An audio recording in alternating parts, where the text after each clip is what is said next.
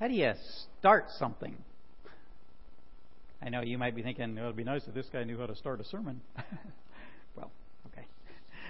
Well, we started our study of the gospel, the good news of John, by recognizing the invasion of the light. The Word became flesh and dwelt among us. The person of the Son of God, always existing, began life as a human baby.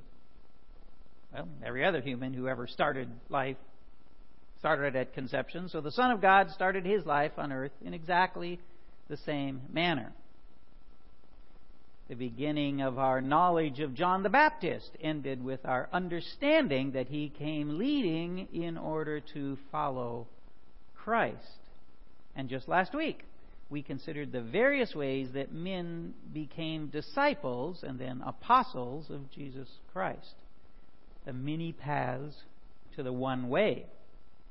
Those might be great examples of how to start something, or not. but it doesn't really answer our question.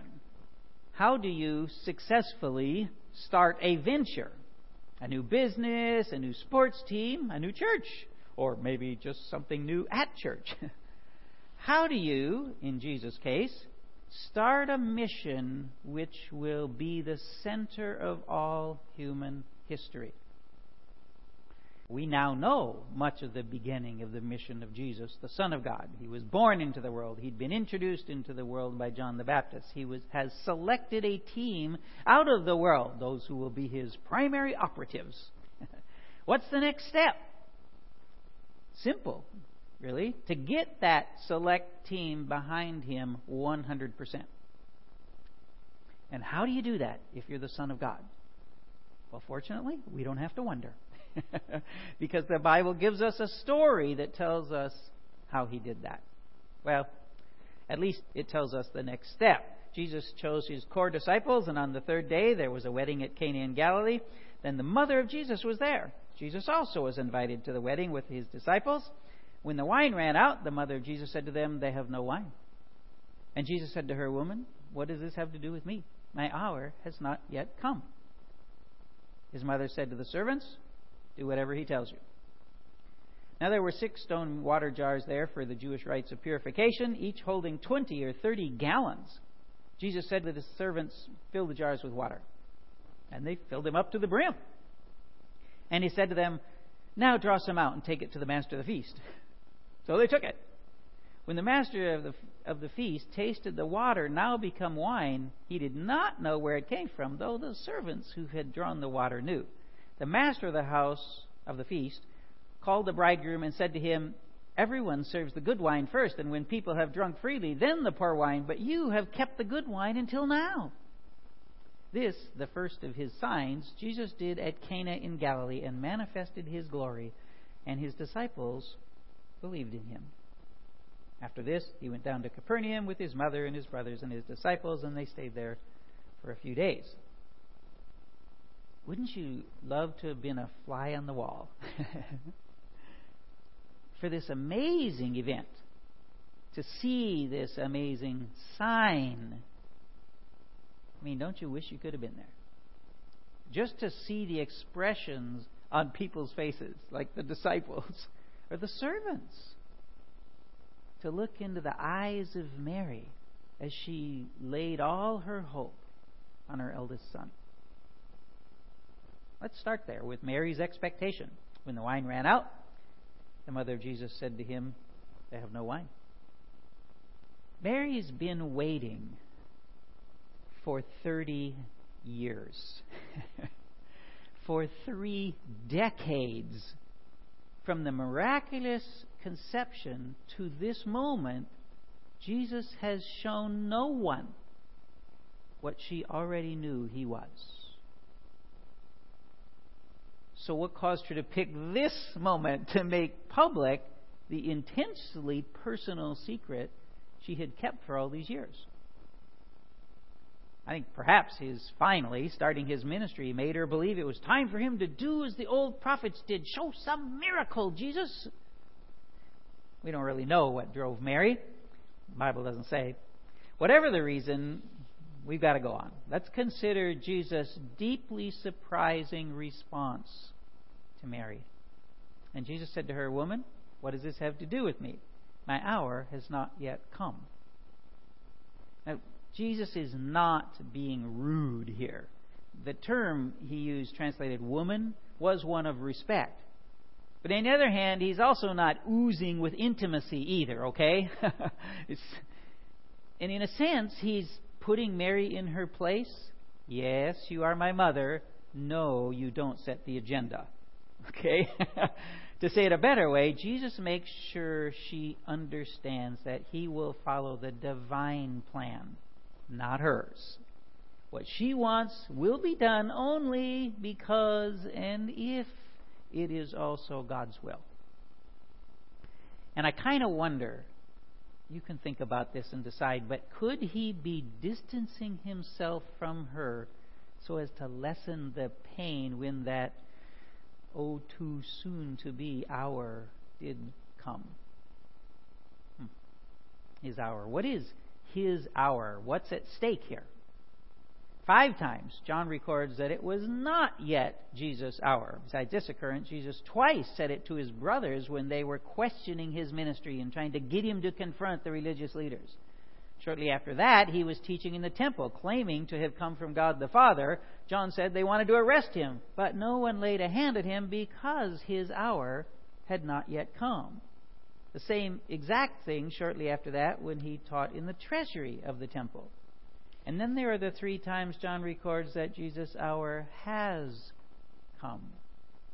The last was in Jesus' prayer to the Father just before they left for Gethsemane. He started it with this before he went to be arrested. And then earlier that same evening, when he was preparing to wash the disciples' feet in preparation for the Passover, John tells us he knew. But perhaps the most revealing statement was what Jesus said just a few days earlier, the first time we hear his hour had come, the day of his triumphal entry into Jerusalem. The hour has come for the Son of Man to be glorified. Truly, truly, I say to you, unless a grain of wheat falls into the earth and dies, it remains alone. But if it dies, it bears much fruit the hour of his glorification is the hour of his death. What? well, way back at the wedding in Cana, when Jesus said to his mother, My hour has not yet come, he was kind of saying, Don't you know the clock starts ticking when I do this? The moment he performs a public miracle, the countdown to the cross begins. The miracle was a sign, it signaled who he was and why he came to the earth. But signaled to whom? Most of the people there didn't even know it occurred. Those few who did, who belonged to Jesus, believed. Of course, they probably didn't have a clue what the whole thing meant, but but Jesus did. There's a point about Jesus' miracles, this one included, which we should not miss. It's a pet peeve of mine. That is the simplicity and ease of the miracle. This is, as John said, the first physical miracle in which Jesus played a part. We'll count all of those surrounding his birth as outside his own human influence. But this one he either caused or, I think more likely, prayed to the Father for the Holy Spirit to accomplish. Why? What is the point of a miracle? In a human, completely naturalistic sense, these things are impossible. Water doesn't become wine like that. But of course, that is the point. Miracles are used by God to show His immanence, that He is with us, near to us. What was the name, by the way, given by the Lord through the prophet Isaiah for Jesus? Emmanuel, God with us.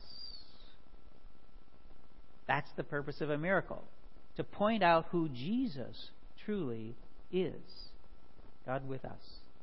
One of the more irritating things Hollywood does with miracles is they make it look like it's a lot of work.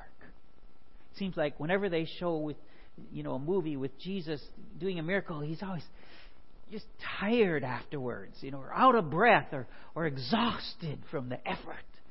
You know, it's, it's idiotic. Miracles aren't achieved by human effort at all. They have nothing to do with human effort. They are entirely and completely the work of the supernatural. And when they are displayed by Hollywood, they're displayed as if they require great human effort. It, it blunts the truth of the message. The message is God is here. If it's human effort, where's God? In a divine sense, miracles are no effort. It's nothing but speaking the word. God does not have to work to do a miracle or create or anything else. It's not work for God in, in a sense that we understand work. Pet peeve over now. Let's move on to something more important. and that's to note a constant refrain that we find in all of God's work. He uses agents. Even here, Jesus used agents. Obviously, the servants get the water, they carry the water, turn to wine to the guests. Mary was used in that she requested the miracle. And it's often been said that Jesus never performed a miracle for someone without asking them to do something. It's not that he wants people to work for it. Come on, if you want this, you've got to work for it. No, that's not what he's saying. It's because he wants to bless us. Don't forget the seed metaphor. The little we put in becomes a lot in God's hands. And that brings us to the great point concerning the type of miracle this was the superiority of the new way. Think of the miracles from the old days. Moses' first sign, we've been studying this on Wednesday nights, his first sign to the Egyptians was turning water into blood, a curse. Jesus' first sign changed water into wine, a blessing. In fact, wine was used to kill germs in water to ensure life. So you could say life instead of death. And of course, there's the whole idea of supplying a need at all. In the past, both Elijah and Elisha produced a multiplication of oil for widows. They poured oil out of small containers that just simply didn't stop until they had all they needed. Multiplication, just more and more and more of the same. But Jesus took the place of the very nature he created and created a new substance out of the old, a change from old to new, from death to life, from old to new. Maybe this could be a part of the sign. And this is interesting as well. Who had knowledge of the new way? It wasn't the rich, powerful, privileged people. No. Jesus demonstrated his glory to the lowly. First, to a bunch of servants. you know, not exactly the movers and shakers of the world at that time. And to a woman, greatly oppressed, even in Israel at that time. And for sure, this miracle spoke to his disciples. Did not John say, and his disciples believed in him? A bunch of lowly fishermen. You see, Jesus was not seeking for glory for himself. He knew who he was. He was seeking to help his disciples believe. Believe. The purpose of this sign was to cause belief in the new way. Does this Jesus thing actually work?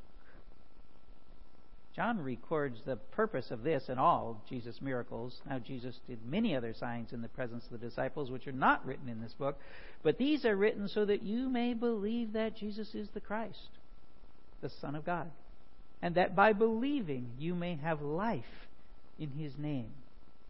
Do you have life? Do you believe? Do the miracles of Jesus Christ move you to admiration, astonished adoration, as you consider the hour that came, the death he died, and the resurrection he lived. Do you believe? If you do, seek him. If you seek him, you will find him. If you seek him, he will do what it takes to build your faith. That's not probably going to be a miracle. I think we're a bit beyond that now. After Jesus rose from the dead, Thomas just couldn't believe. So the other disciples told him, We have seen the Lord. But he said to them, Unless I see in his hands the mark of the nails, and place my finger into the mark of the nails, and place my hand into his side, I will never believe. Only if Thomas could see the miracle, touch the miracle in the person of Jesus, could he believe. Eight days later, his disciples were inside again, and Thomas was with them. Although the doors were locked, Jesus came and stood among them and said, Peace be with you. Then he said to Thomas, Put your finger here and see my hands. Put out your hand and place it in my side. Do not disbelieve, but believe. Jesus, the miracle incarnate, okay, appeared to him. Thomas answered him, My Lord and my God.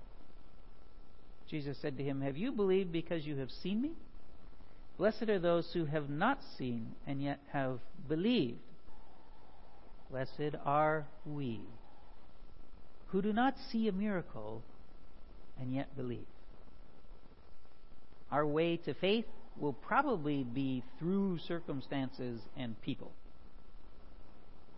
Our way into faith will probably be through circumstances and people. Good and bad. This story even goes on to show us about living in the new way. After this, he went down to Capernaum with his mother and his brothers and his disciples, and they stayed there for a few days. Why is that in there? well, because they went on living. How do you go back to normal when you've experienced something extraordinary? Many lovely and pure young couples find it really hard to get back to normal after the honeymoon, okay? How do you You've been flying that high. How do you return to earth? Normal life can be a letdown after you've seen a miracle. But normal life is where we live. The extraordinary can also take another form, a darker form. Many soldiers returning from the intensity of war find it very difficult to live mundane, ordinary lives. I know my dad struggled with it. Either way, the point is the same. What do you do to live the natural when you know the supernatural is quite literally brushing against your fingertips at every moment? First, well, don't forget the miracles. don't forget them. There's a point to the miraculous to remind us that God does reach into our world.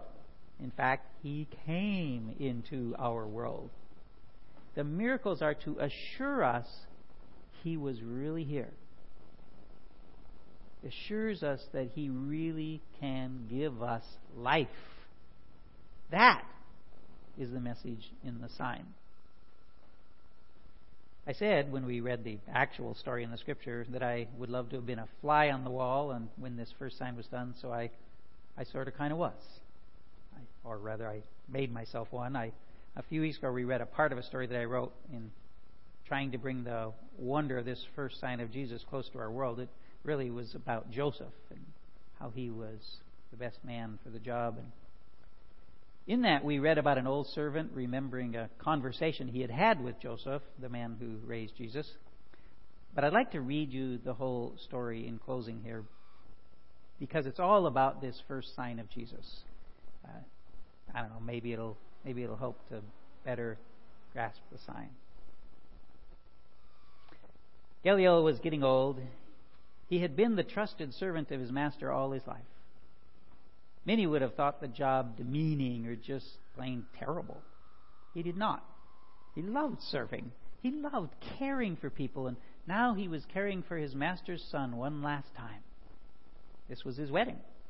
After this week, he and his bride would take some of the young servants and move into the new house the family had been building. His master had decided to stay in the old house. They would allow him to entertain the various business guests that constantly came by with relative ease. Some of those businessmen and their families were guests here now, but they were a small portion. Most of those in attendance were friends or family, like the young widow who smiled oh so gently as she passed him this early morning. She was, well, was both young and old. Not yet 50, but she had always seemed wise beyond her years. Her husband had been a particular favorite of his, Joseph. Joseph was a friend. True, he was first a business acquaintance, but he had never seemed like the other businessmen. He was a neighbor and a friend, but as a successful carpenter, he could have been aloof to the servants like all the others. But he wasn't. In fact, he had become a close friend to Gehleel. They didn't have many friends, Joseph and Mary. Gehleel had always thought it was because of their oldest son. Well, not so much because of him, but because of all that had happened when he was born. Although it had happened far away in Bethlehem, everyone talked about it. Joseph had had to go down there when the Romans decided they hadn't taxed the poor Jews enough. Mary was already well along in her first pregnancy, and that was the start of the problem. They had not had a wedding. Sure, a lot of talk about that. And then, and then all that had happened when he was born. First, the reports from the shepherds about angels making those amazing statements. Then later, the Magi came from the east and gave them gifts, and everyone heard about that. Everyone, including that horrible Herod. At first, Gehleel thought the boy must have been killed with all the others. In fact, he feared Joseph must have been as well, since no one saw them for years. Then all of a sudden, they show up back here in Nazareth with plenty of money to buy a good place to set up shop and home for their growing family. They had been in Egypt. Who would have thought it? The strangest conversation that Gehleel had ever had was with Joseph. It was not long after Jesus went to his first Passover. There'd been some mix up, and Joseph and Mary had to go back to Jerusalem and find Jesus. Joseph was telling him about it, and Gehleel thought it would be good to encourage Joseph. You have a wonderful son in that boy, Joseph. Joseph's response was a little strange. He never does anything wrong. Gehleel smiled as he responded, Yes, he's always been a good son. No, Joseph replied, I mean, he never, ever does anything wrong. Well, yes, Gehleel didn't know what he was expected to say. Joseph turned and stared at him for some time before he turned back, looked down at his hands, and quietly but intently said, He's not mine, you know. The shock of his confession made Gehleel's heart race. Mary had had an illegitimate son. Whose was it? It could not have been sin on her part. Not Mary. Was it a Roman soldier? This was certainly not unheard of. Gehleel's face burned in anger. He felt Joseph's eyes in him. Why did he just sit there? Couldn't he say something? So, I mean, well, what do you mean? He is God's son. Gehleel felt like knocking Joseph over in all his relief. Joseph thought, like any good Jewish father, his firstborn son belonged to God, not to him. Joseph, you gave me quite a start. I thought you meant he wasn't, well, you know, I mean, wasn't yours. Gehleel realized as he was expressing his relief that he could very easily offend his friend. It was no small thing to even pretend infidelity of someone's wife. That is what I mean, Gehleel. He stated it flatly, no emotion this time, and now Joseph watched him. No, studied him to see his response. Gehleel didn't know where to look. He stared at the ground. He tried to look at his friend. And then this powerful but gentle man said something that made Gehleel's toes tingle and, and his hair stand up. But it also made him wonder if he had lost his mind. I'm telling you, he is the Son of God. Mary had relations with no one. The Holy Spirit conceived Jesus in her. The silence had seemed long before. This time it was an eternity. Gehleel's mind raced. He tried to remember everything he could about Jesus, about Joseph, about Mary, about their other kids. And that's when it hit him. Joseph's relationship to Jesus was not like that with his other sons. It was like Gehleel's relationship with his master's son. He stood up and wheeled to look Joseph straight in the eye. He saw it there. This was truth, the truth. He dropped to his knees and held his chest. He could hardly breathe. Joseph knelt beside him and put his hand on his shoulder. As Gehleel instinctively looked into his face, he saw their understanding. Joseph was slowly nodding. The tears brimmed in his eyes as Joseph said, You know. You believe. Now it was Gehleel's turn to simply nod in overwhelming wonder. Then Joseph clutched him to his breast and embraced him as only men can embrace. Joseph began to weep, and Gehleel knew that with he and he alone, Joseph had entrusted this secret. That Joseph had carried this burden alone all his life. They never spoke of it again. Every time he saw Joseph, they grasped each other's arms with fervency, but never said a thing. And then Joseph died. And then Jesus became the carpenter. And then nothing. Life just went on. It had been close to two decades since then. What was happening? What was the plan?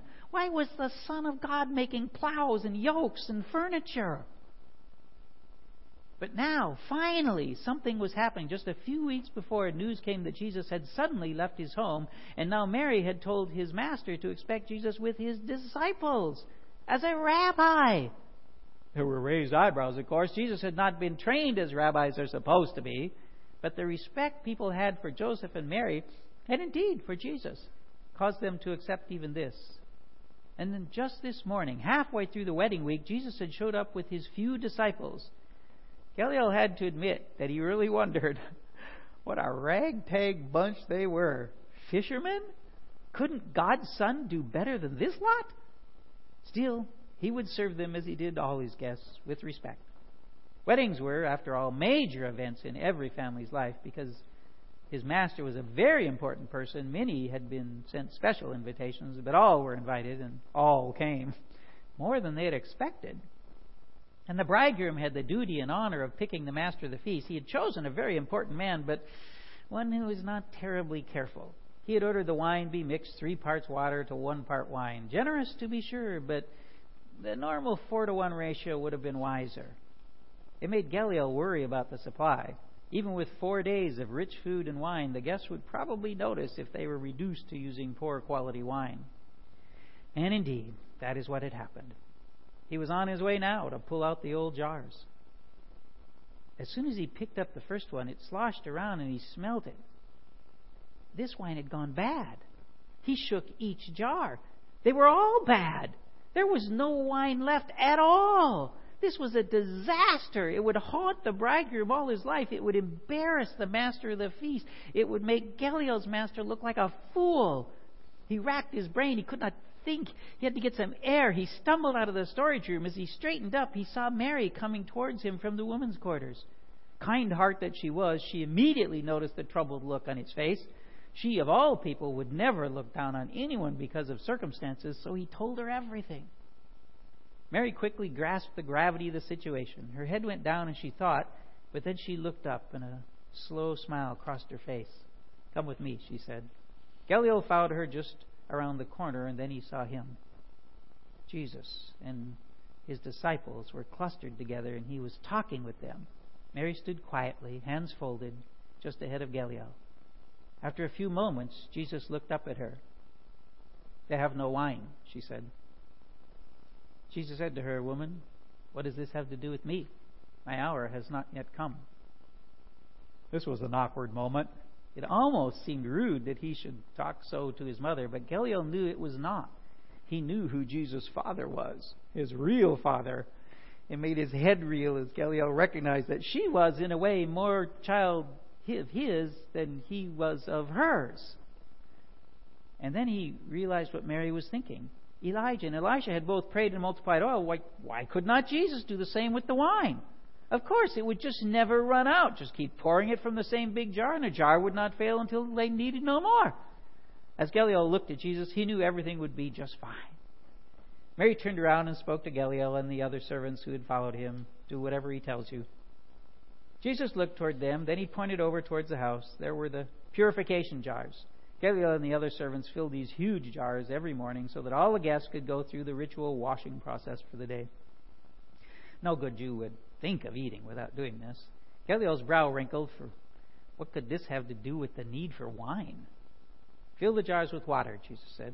Made no sense, but they were servants, so they did as they were told. In fact, Gamaliel was determined to do more than they were told. He filled them to the brim. He looked up at Jesus as if to say, Okay, now what? Now draw some out and take it to the master of the feast. The blood drained from Gamaliel's face. Some of the stricter Jews complained that they used purification jars at all. But to drink out of them? No, no, this water could only be used for washing. And bring water to the master of the feast? He looked at Mary and then back at Jesus. But he had no choice. This man, he had to obey. He got a flagon and a ladle. He filled the ladle and then began to pour it into the flagon. That's very odd. He blinked a few times and filled the ladle again. This time he watched it more closely. It moved strangely for water. Another ladleful. This time he leaned over a bit and, without thinking, breathed in through his nostrils. He was so startled he nearly spilled it. He jerked his head towards Jesus and saw a smile there. This water wasn't water, it was wine. What new thing was this? Gamaliel was so shaken that he could barely conceal it as he carried the full flagon into the banquet hall. He approached the head table and, as per custom, first offered the wine to the master of the feast. Gamaliel patiently waited for the pronouncements of acceptance before he offered the wine to the other guests. But the master didn't give him the normal nod, but instead expressed surprise. He turned to the bridegroom sitting next to him and loudly exclaimed, Everyone serves the good wine first, and when people have drunk freely, then the poor wine. But you have kept the good wine until now. Gamaliel looked back at the other servants that had followed him with their flagons. They would never say anything, of course, but they knew just moments before this wine had been water. Gamaliel's ceremonial duties done, he worked his way out, offering wine to all that needed it. Eventually, he came to where Jesus and his disciples were. Without a word, he offered each of them this new wine. He looked into the faces of Jesus' disciples as their eyes were fixed on Jesus. He saw awe. And he recognized that they understood what he had when Joseph talked with him so many years ago. This is the Son of God. What is the message in the sign? This is the Son of God. That's the message.